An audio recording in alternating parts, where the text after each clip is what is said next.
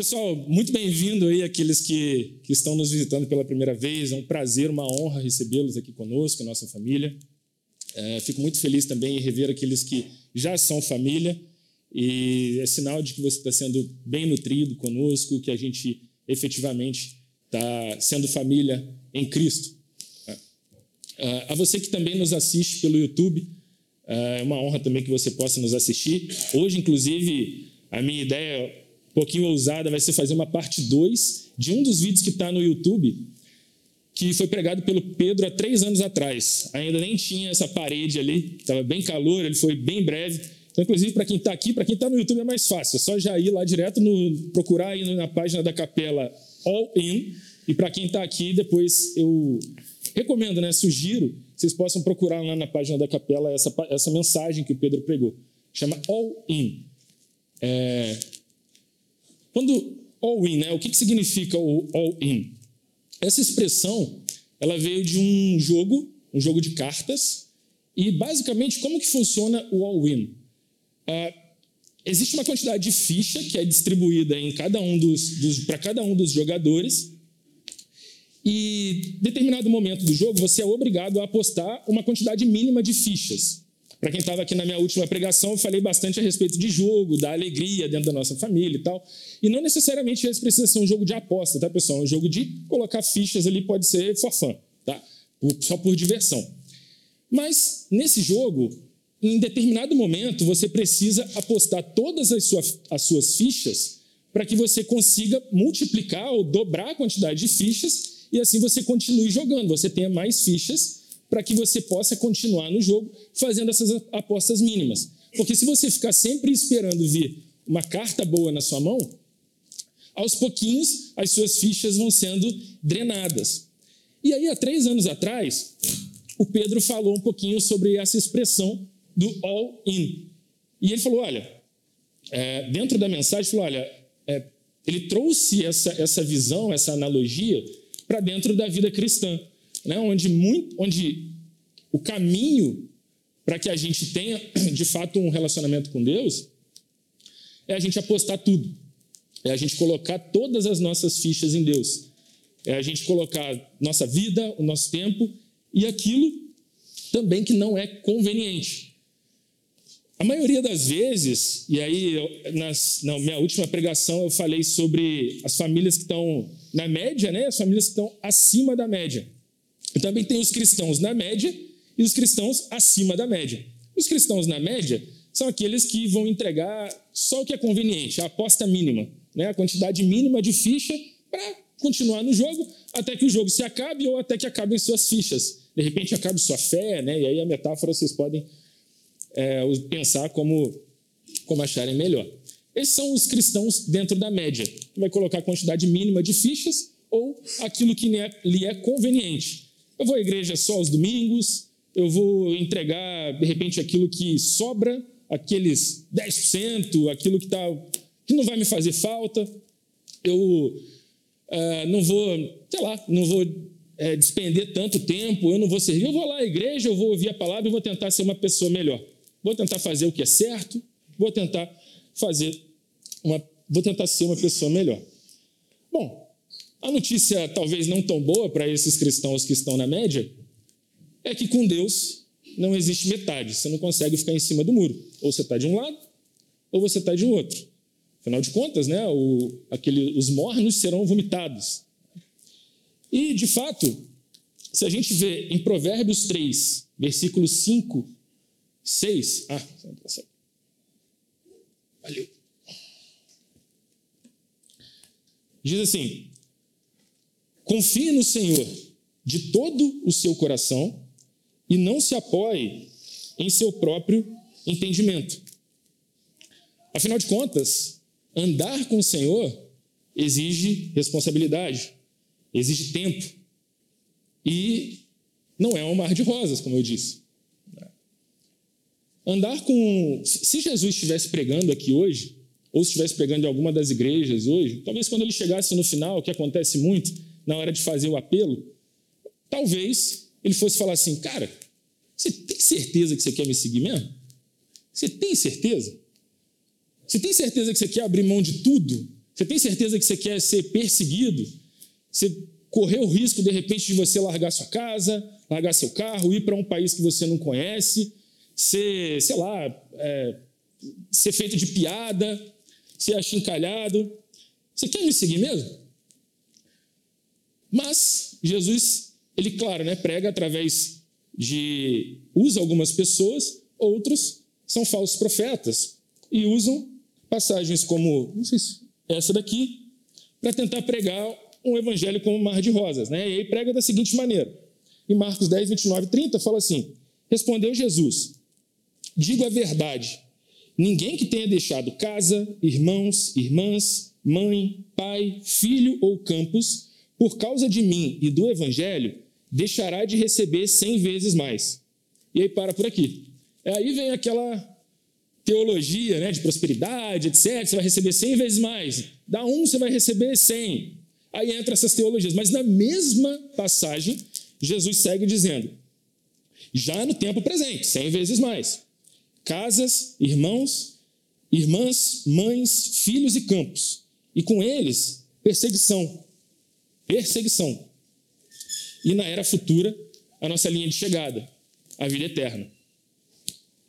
Pessoal, quando Jesus fala de cem vezes mais, de multiplicar casa, de multiplicar irmãos, de multiplicar diversas situações, ele não está falando é, necessariamente de prosperidade. Isso pode até acontecer se estiver dentro dos planos dele, enfim, mas ele não está falando necessariamente disso.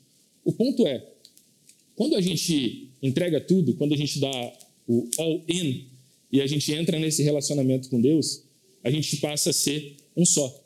E aí a minha casa é a sua casa, a minha carteira é a sua carteira. A sua necessidade é a minha necessidade. E a partir daí, se você não tem onde dormir, você vai dormir lá em casa. Se bem que dormir lá em casa ultimamente está difícil, né? Está difícil dormir lá em casa, né? Essa semana ponto alto foi que o, Arthur, né, amor, aprendeu a dar gritinho. Deu um gritinho diferente. E aí, o, agora ele não mais só chora, ele grita também.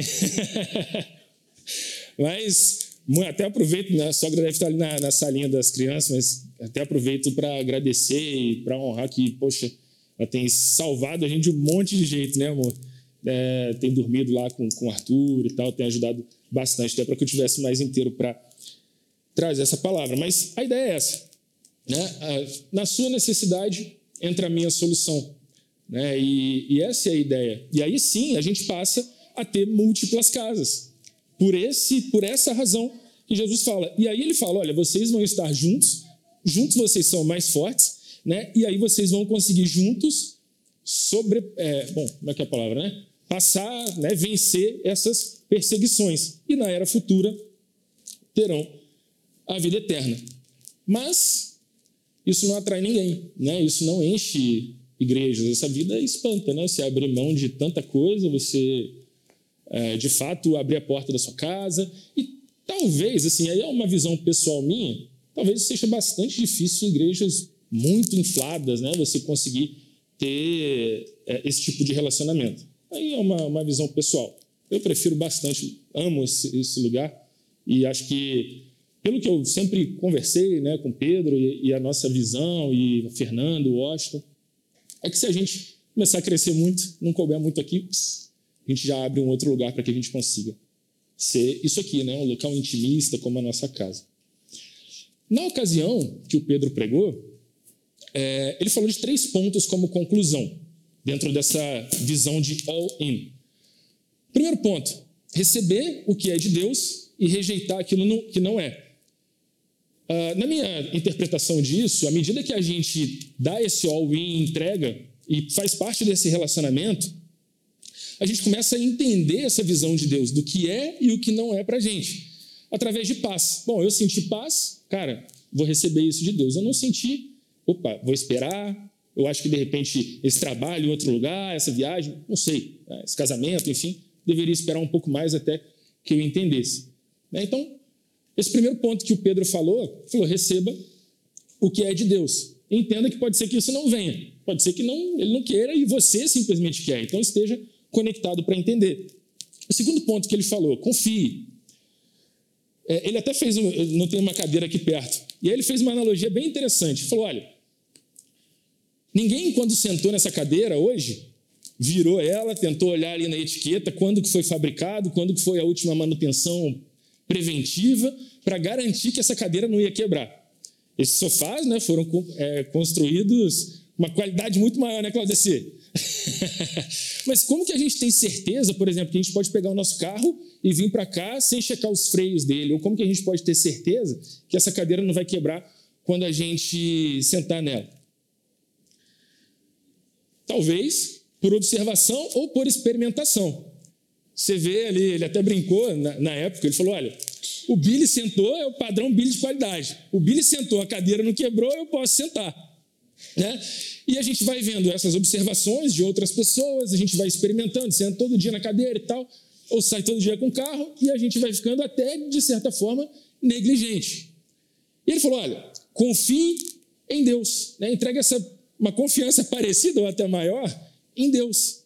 É, e ele falou: que experiências né, você tem vivido com Deus para te dar esse nível de confiança? Ou quais foram as últimas experiências que você observou alguma pessoa passando que consegue, que você consegue, de certa forma, ter esse nível de confiança. E o terceiro ponto que ele falou foi justamente dessa aposta, de colocar todas as fichas nesse all-in, né? nesse, nesse jogo, que não é um jogo de sorte ou um jogo de azar. Esse é um jogo de vitória certa. Esse é um jogo diferente, é uma mesa diferente que a gente está jogando. A gente está num, num jogo de vitória. Se eu falo para vocês assim, olha, aposta, vai ter uma corrida de cavalos e é certe... esse cavalo aqui, ele é um cavalo, sei lá, super-herói. Aposte nesse cavalo que você vai ganhar. Se você tem essa certeza que você vai ganhar, por que, que você apostaria só uma ficha? Por que, que você não apostaria tudo para maximizar os seus ganhos? Essa é a ideia. E hoje, eu gostaria de fazer uma parte 2 dessa analogia do all-in. Por quê? Como eu falei, no all-in, nesse jogo, de repente você aposta uma vez, você dobrou sua quantidade de fichas e agora, de repente, você poderia colocar uma aposta menor para você ir tentando de pouquinho em pouquinho maximizar o seu ganho dentro do jogo, a sua pontuação. Então, como continuar com fome? Como sempre continuar dando all-in? All-in, all-in, all-in, já que a gente tem a certeza que a gente vai ganhar. Como continuar apostando tudo? Como ter fome de Deus? Essa é a ideia que eu quero conversar com vocês hoje. Mas antes, eu queria ler uma carta para vocês. E antes de ler essa carta, eu vou falar um pouquinho da música que estava tocando quando eu subi aqui, né, nesse momento que a gente estava passando pelo momento de contribuição. Essa música é uma música do, do YouTube. E ela fala de, de uma pessoa que ela teve experiência de um monte de coisa. Ela escalou montanhas, aí faz algumas metáforas, mas ela ainda não encontrou o que ela está procurando. E essa carta, inclusive essa pessoa, ela cita essa música. Deixa eu ler para vocês. Depois procurem a tradução dessa música do YouTube. Fala assim: a carta, tá? Eu gostaria de uma ajuda com o meu dilema. Essa é uma carta real, foi direcionada a um pastor e eu encontrei isso na internet, dentro das pesquisas que eu fiz para trazer essa mensagem para vocês hoje. Eu gostaria de uma ajuda com o meu dilema. Tenho certeza de que você conhece a música do YouTube eu ainda não encontrei o que estou buscando ou procurando. Essa frase poderia ser o título da minha vida. É um sentimento estranho, já que eu alcancei todos os objetivos que a maioria das pessoas trabalham a vida inteira para conseguir. Meu sucesso como investidor bancário me possibilitou ter várias casas, ótimos carros e todo tipo de luxo que você pode imaginar. Sou casado com uma linda esposa e tenho dois filhos pequenos que amo muito. Tenho boa saúde e estou em forma. E tudo isso eu conquistei ainda muito jovem, mais jovem do que eu imaginei, imaginava que seria. Ainda assim, simplesmente não me sinto feliz, como eu acho, como eu acho que deveria estar. Para ser honesto, me sinto exausto, entediado e insatisfeito com a minha vida. Muitas vezes à noite, sinto um buraco um vazio. E fico pensando que a vida tem que ser mais do que isso. Pastor, o que eu deveria fazer? Sabe, é, não sei se vocês já tiveram a oportunidade ou a curiosidade, ou enfim, a, a possibilidade de ler, possibilidade com certeza, mas se vocês já leram o livro de Eclesiastes. O livro de Eclesiastes ele trata exatamente dessa carta. Talvez essa pessoa não tivesse lido a carta de Eclesiastes, onde Salomão ele fala exatamente desse dilema. Esse é, é, é, é uma, um, Eclesiastes é né, um livro, quase que um livro de crise da meia-idade né, de, de Salomão. e Salomão, ele passou, ele, poxa, foi o cara mais rico, né, ele teve muitas coisas na vida, ele, sei lá, máximo de prazer, o máximo de conhecimento, o máximo de dinheiro, o máximo de tudo. E ainda assim, ele narra em diversas situações da vida dele que muita, muitas coisas não fizeram sentido, ele não conseguiu encontrar satisfação. E aí ele continua tentando. Por exemplo, primeiro, Salomão tenta o conhecimento. E aí ele fala: Olha, eu dediquei-me a investigar e a usar sabedoria para explorar tudo o que é feito debaixo do céu. Aí ele chega à conclusão que o conhecimento é como correr atrás do vento. Depois, Salomão tenta os prazeres. Ele segue. Eu disse a mim mesmo: venha, experimente a alegria, descubra as coisas boas da vida. Mas isso também se revelou inútil. Depois, Salomão tenta o dinheiro, a carreira e a fama. E ele fala aqui, com alguns, algumas passagens, mas depois vocês podem olhar tudo ali. Lancei-me a grandes projetos, construí casas e plantei vinhas para mim, construí reservatórios, comprei escravos, ajuntei prata e ouro, tornei-me mais famoso e poderoso que todos os que já viveram antes dele, né? Percebi que tudo isso foi inútil. Fiquei pensando, deve ser tipo abrir a geladeira de noite, né? De madrugada, assim, você está com uma fome, você abre a geladeira ou então abre o armário, você até olha aquilo cheio e fala assim: caraca, não tem nada para comer. o negócio está cheio, está lotado. Cara, não tem nada para comer. Você está com fome, mas você não, você não sabe o que, que vai preencher aquela sua vontade de comer. E às vezes está tudo cheio, o que você quer comer é o que não tem. É, eu acho que é mais ou menos por aí. E aí Salomão chega a uma conclusão. Qual foi a conclusão de Salomão? Lá em Eclesiastes 12, versículo 13, ele fala assim: Agora que já se ouviu tudo, aqui está a conclusão. Tema a Deus e obedeça aos seus mandamentos, porque isso é essencial ao homem. Esse é essencial ao homem. Aí fala, poxa, temer a Deus por muito tempo, eu ficava achando, pô, mas eu tenho que ter medo de Deus? Será que Deus é aquele barbudo lá? Se eu não fizer o que é certo, ele vai, se eu fizer o que é certo, ele vai me abençoar, se eu fizer o que é errado, ele vai me castigar? Por muito tempo eu achei que fosse isso. Mas não. Temer a Deus é justamente você reconhecê-lo como seu Senhor. É justamente você perceber a necessidade de viver conectado com seu Criador, que é aquele que tem todo o manual de instrução da sua vida. É seguir dando all-in, é ter essa fome de Deus e fome da sua justiça. Olha só.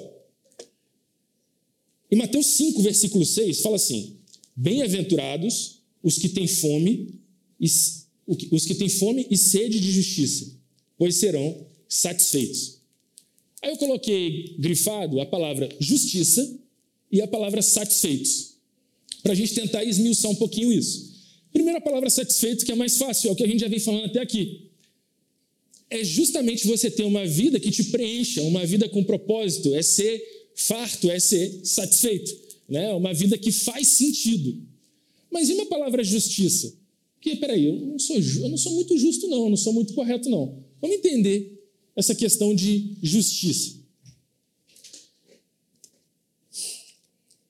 Essa palavra justiça, ela aparece na Bíblia 523 vezes. Essa palavra em específico, em vários contextos.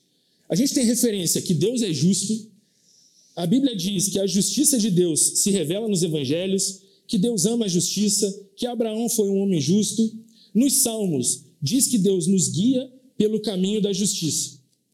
Beleza, eu entendi talvez a importância bíblica da palavra justiça, realmente faz sentido. Mas o que, que essa palavra, afinal de contas, quer dizer? Olha, eu, uma curiosidade lá, a gente olhou alguns dicionários teológicos a respeito dessa palavra justiça.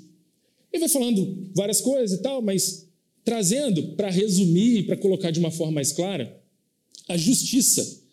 Ela é o seguinte: ela é quando você vive ou viver uma vida de relacionamento correto ou um relacionamento justo com Deus e com os outros. Oh, entendi, entendi. Beleza, é viver um relacionamento correto. Mas eu já te falei, cara, que eu não sou muito correto, não. Eu nasci pecador, eu sou errado, eu vou ser errado a vida inteira. Como então eu posso viver um relacionamento correto? Muito obrigado por perguntar. pois é, você nunca vai conseguir ter um, um relacionamento correto com Deus. Você nunca vai ser 100% por você mesmo correto com Deus. E você nunca vai conseguir ser 100% correto com as pessoas. E uma das oportunidades que eu tive aqui, eu falei, cara, o, o camarada lá que inventou aquele polígrafo, no final da vida dele, ele, ele identificou que todos nós somos mentirosos em algum grau, ainda que seja uma mentira contada para a gente mesmo. Mas na verdade a gente sabe que a gente fala mentira da vida dos outros, fala um monte de coisa, a gente é pecador por natureza. Porém, a gente vai sendo transformado. E a gente, para que a gente tenha um relacionamento correto com Deus, a gente precisa viver sob a ótica, sob a lente de Jesus. Vou dar um exemplo de como que Jesus nos traz para dentro desse relacionamento. Imagina que você viveu uma vida de crimes a vida inteira, tá? Você chegou agora no final da sua vida, você foi preso pela polícia. E aí você foi levado ao fórum lá, ao tribunal, e quando chegou nesse tribunal, estava lá o juiz, e aí era aquele júri popular. Imagina, maior galerão, aquela arquibancada, o pessoal né, quase querendo jogar pedra, falando seu nome. Né? E aí chegou a hora de falar se vai, se vai ser condenado ou absolvido. O juiz pega aquele com a capona preta dele, tal, pega uma, aquele martelinho, que eu não sei o nome, da, da, capa eu sei que é toga, né? Do martelinho eu não sei não. Mas ele pega aquele martelinho, fala, olha, por uma vida de crimes, aí fala todo aquele monte de juridiquês, mas por uma vida de crimes, você está condenado a uma prisão perpétua em uma prisão de segurança máxima. E aí bate aquele martelo. Condenado. Aí começa aquele alvoroço, vem os policiais, começa a te algemar. E aí você né, começa a chorar, fica triste e tal, de repente você até se arrependeu, mas você está condenado, você vai ter que pagar pelos seus crimes em uma prisão perpétua o restante da sua vida. Nesse momento, o juiz ele pega, retira a capa preta dele, fica em pé, e aí quando ele fica em pé, Todo mundo fica em pé junto, né? Então faz aqueles barulhos. Todo mundo ficou em pé e não entendendo nada. O juiz, sem a sua capa, ele vai em direção a você, olha nos seus olhos, fala: Olha, você está condenado, mas eu te amo. E por te amar e por querer demonstrar esse amor, eu quero pagar essa pena. Eu vou cumprir essa pena por você. Por favor, retirem as algemas dele e coloquem essas algemas em mim, porque sou eu que vou pagar essa condenação. Isso é exatamente o que Jesus fez por você. E é a partir daqui que começam essas boas novas.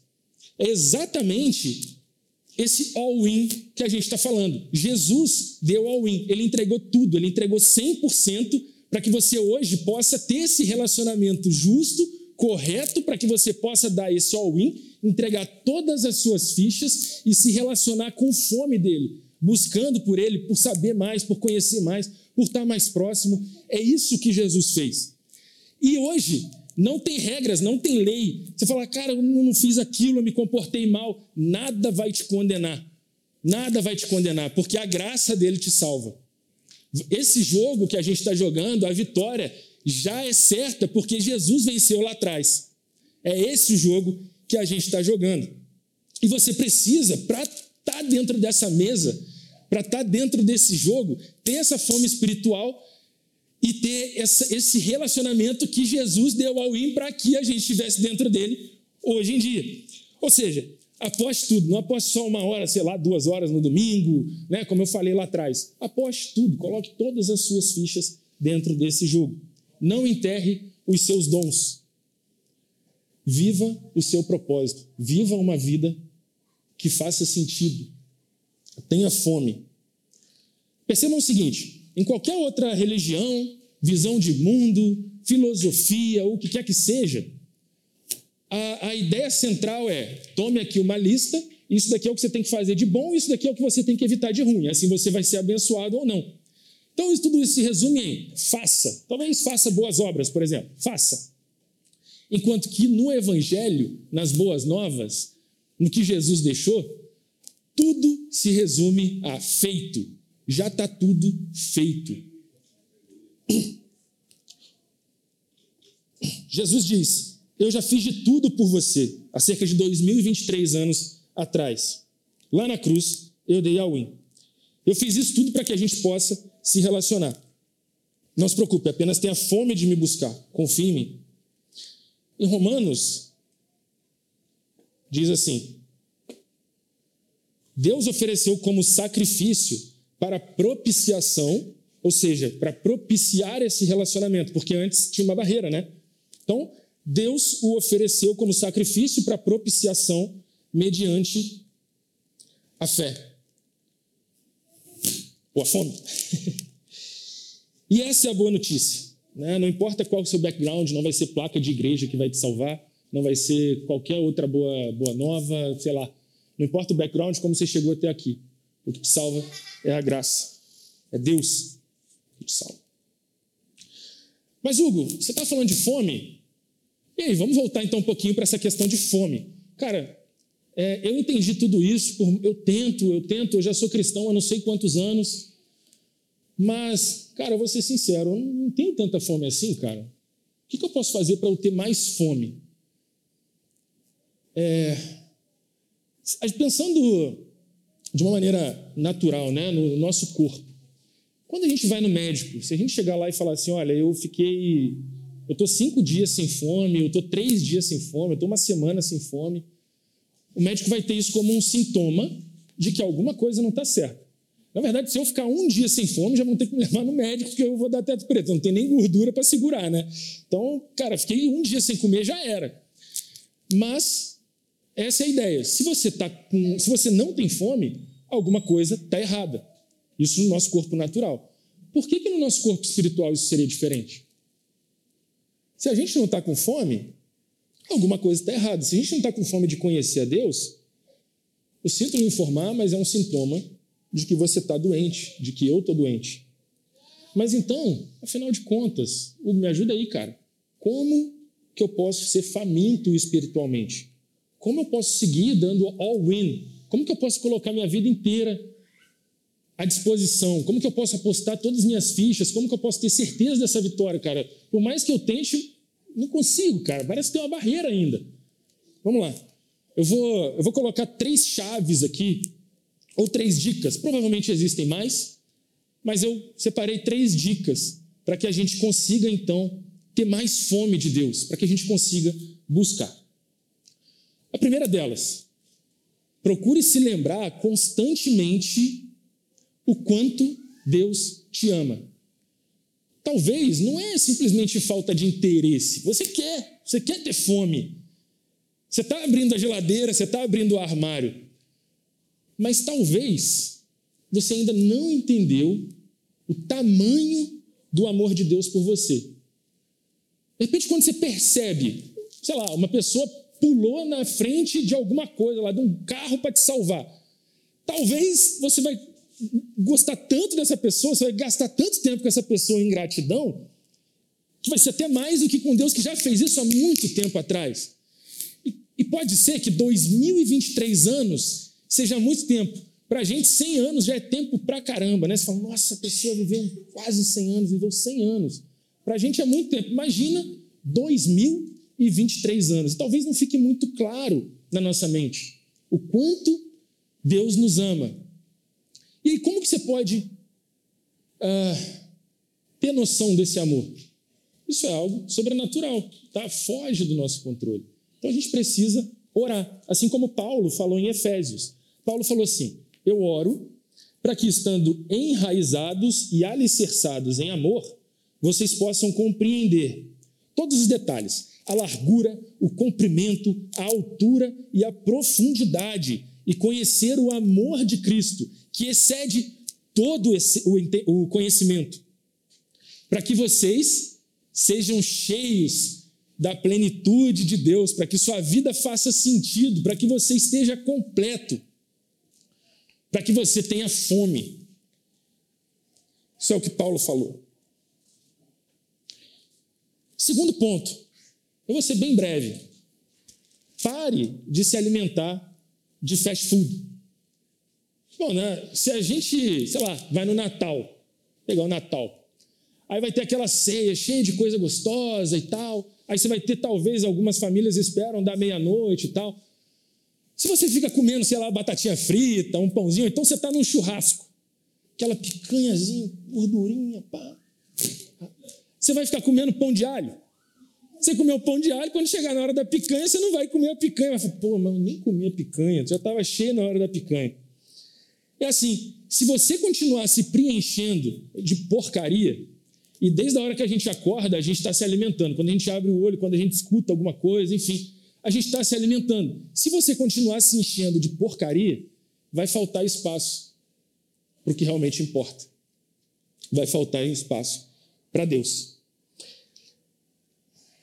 E se você não tem hoje fome de Deus, se você não está num relacionamento com Deus, provavelmente é porque você está cheio de si ou porque você está cheio de porcaria. Se você está sempre pensando em esporte, política, é, sei lá, é, como ganhar mais dinheiro na sua carreira, todas essas tentativas que eu falei lá, os exemplos né, de Salomão, que ele falou que, olha, é igual correr atrás do vento, é inútil. Mas se você está cheio dessas inutilidades, vai faltar espaço para aquele relacionamento que foi a conclusão que o cara mais sábio que já andou por essa terra, né, falou lá. Acho que é, né? Já falou. E o que eu vejo, uma, fazendo uma analogia, lá no, no, Haiti, por exemplo, alguns países da África, eu nunca, nunca visitei. É, sei assim, é, é bem triste, né? Enfim, mas faltam, falta comida. E a fome é desesperadora, né? Então, você quer encher sua barriga de todo jeito. E aí, o que as pessoas fazem, e que a gente até esquece que isso está acontecendo, né? Mas as pessoas pegam barro, elas fazem um biscoitinho de barro e elas enchem a barriga. E o alimento. Beleza, estou de barriga cheia, estou satisfeito, mas não tem valor nenhum nutricional. E aí o que, que acontece? Acontece que tem acontecido dentro das igrejas. As pessoas estão morrendo de barriga cheia. Elas estão consumindo tanta porcaria, mesmo dentro de muitas igrejas, falsos profetas, enfim, e por isso Jesus fala, né, para ter cuidado com os falsos profetas. Porque, e não só dentro da igreja, mas é, especificamente dentro da igreja, as pessoas estão morrendo porque estão consumindo porcaria. Procure se nutrir daquilo que vai te efetivamente te encher, do que tem nutrientes, do que vai te manter vivo, do que vai te manter vivo até a gente chegar à linha de chegada. Em Isaías diz assim: Venham todos vocês que estão com, com sede. Por que gastar dinheiro naquilo que não é pão e o seu trabalho árduo naquilo que não te satisfaz? Na Bíblia a gente tem duas analogias. E aqui eu tô, esse papo todo que eu estou falando aqui é voltando ao básico. E sendo bem sincero, sem querer ser hipócrita, isso é para mim, antes de chegar para vocês. É, refleti bastante nessa mensagem, foi, acho que foi até o ponto alto, junto com o gritinho novo do Arthur, o desenvolvimento dele. Foi o, o ter falado, oh, prega na semana que vem. Eu falei, cara, uma semana, porque geralmente eu, eu gosto de ter mais tempo, né, e tal. Mas foi, foi assim, um presente, porque você vê, o Pedro falou disso há três anos atrás. All in, all in. E, assim, para ser sincero, eu sou o primeiro aqui a falar, culpado, cara não disponibilizei 100%. E eu não, não posso apontar para ninguém, mas estou falando de mim. É, e. Já perdi o que eu ia falar. Mas, enfim, a, a Bíblia fala de dois, duas analogias, né? Ela fala desse básico, como o leite, que é esse, isso que a gente está falando aqui, esse, esse all-in, é o básico. Né? Esse relacionamento com Deus está no ABC, é leitinho né? para as crianças. E a Bíblia fala dos alimentos sólidos, que são aqueles ensinamentos mais profundos do Evangelho. Poxa, se a gente pensar, a maioria das igrejas no mundo hoje fica ainda nesse leite, né? Cara, 10%, não sei o quê, de dízimo, da necessidade.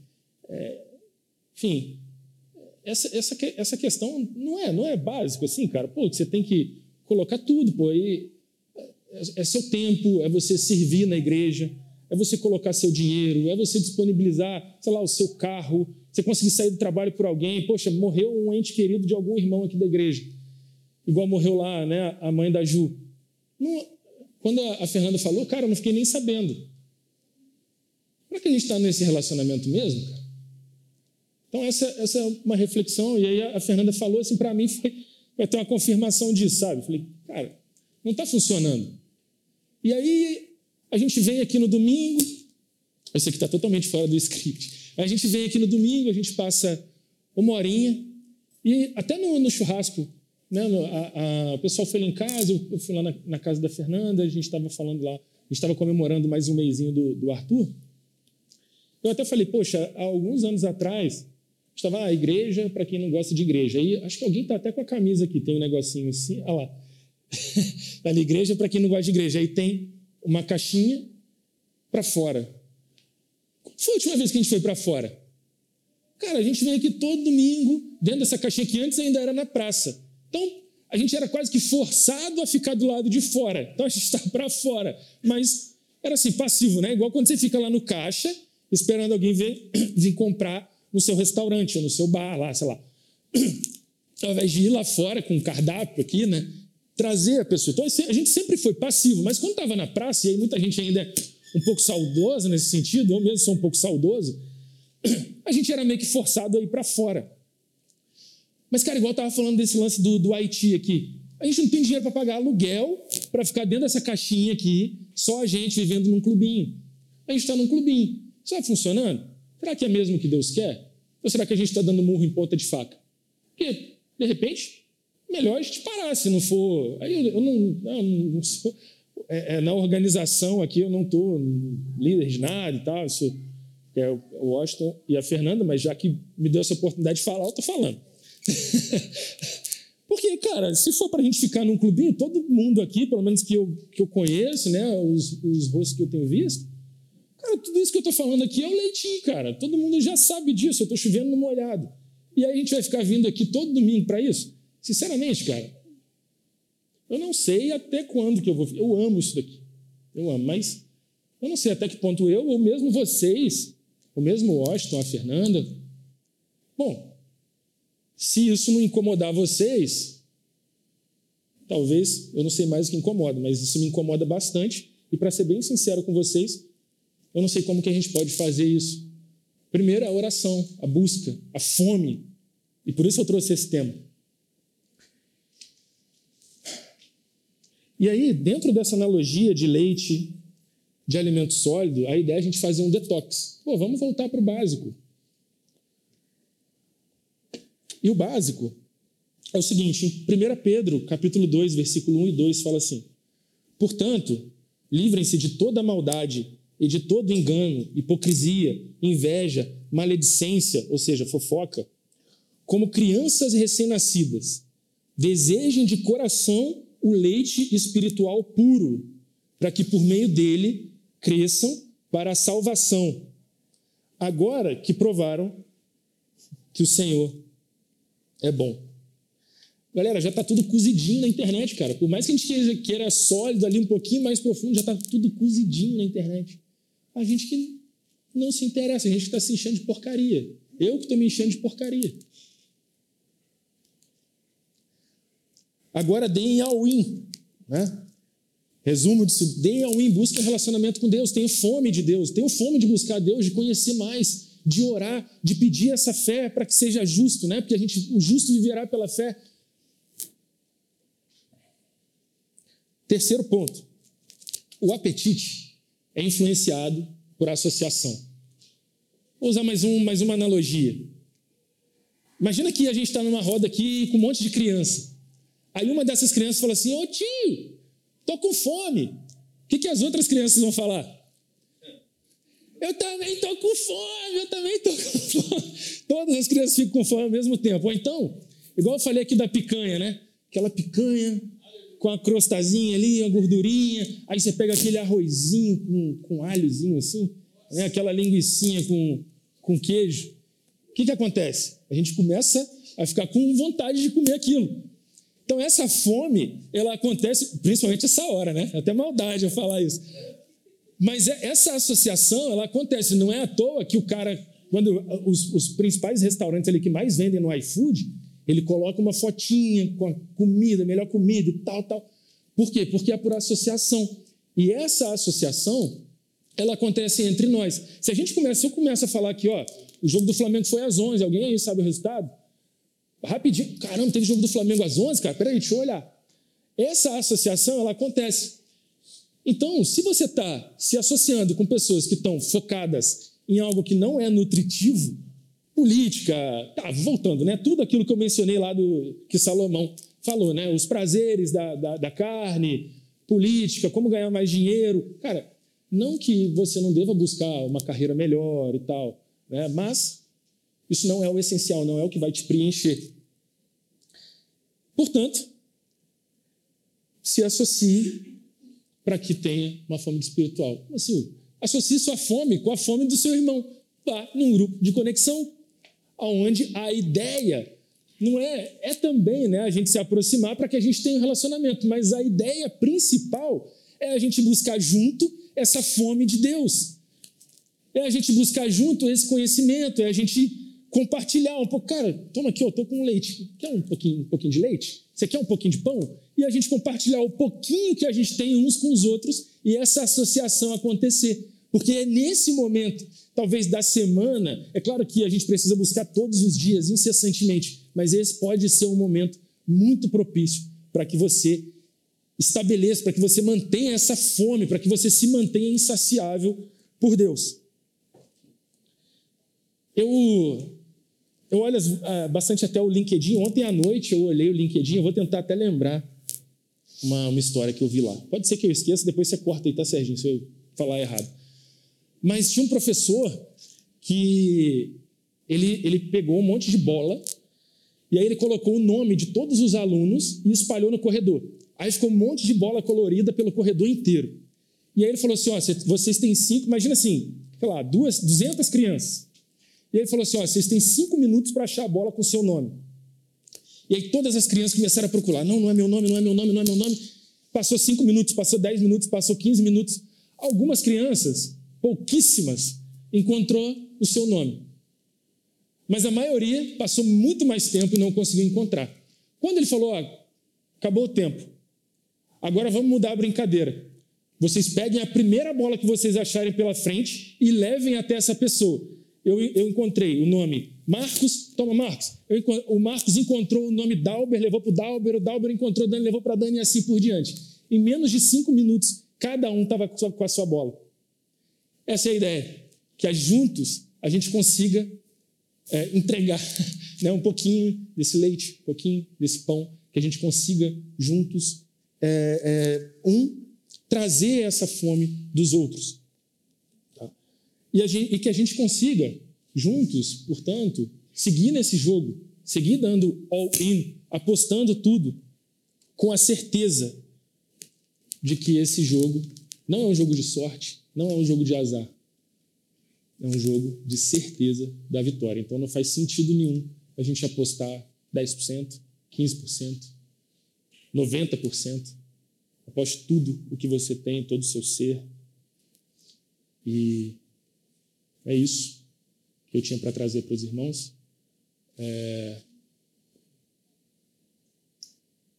Que ele tem algum recado, Fernando? Não?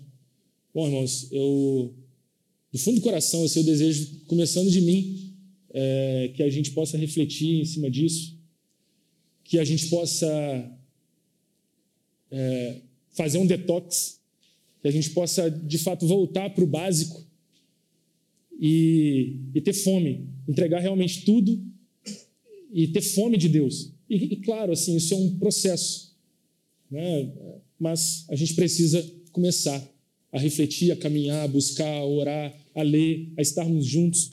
As coisas precisam precisa ser diferente.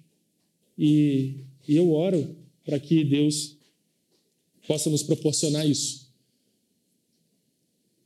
Senhor, muito obrigado, Pai, por esse momento maravilhoso, por essa oportunidade de vir aqui compartilhar com os meus irmãos a Sua palavra, dentro do que eu tenho certeza que é a Sua vontade, Pai. Senhor, eu peço perdão por, por nós mesmos, eu peço perdão por nossas falhas, peço perdão por, por mim mesmo. E eu clamo a Ti, Pai, por misericórdia, que o Senhor possa reacender, Pai, a fome em nós, para que o Senhor, para que a gente possa buscar, para que a gente possa conhecer o Seu amor antes de qualquer coisa, Pai. Que a gente possa entender a profundidade, o comprimento, todos os detalhes do Seu amor, Pai, do que o Senhor fez por nós, Pai que o Senhor possa acender isso em nós, porque por nós mesmos é impossível, Pai. Assim como é impossível que a gente seja 100% correto sem o que Jesus fez por nós, Pai. Que o Senhor possa reacender ou acender em nós, Pai, essa fome e essa vontade e que a gente possa entregar tudo, Pai. Em nome de Jesus, abençoa a nossa semana, guarda a Ju, guarda a Lívia, transforma as nossas vidas, Pai. Muda, Pai, com o seu querer, Deus em nome de Jesus. Amém. Uma ótima semana, que Deus possa abençoar, que a gente possa estar juntos é, durante a semana, a gente possa ir batendo um papo, trocando ideia, que a gente se veja aí nos grupos de conexão. Valeu? Abraço.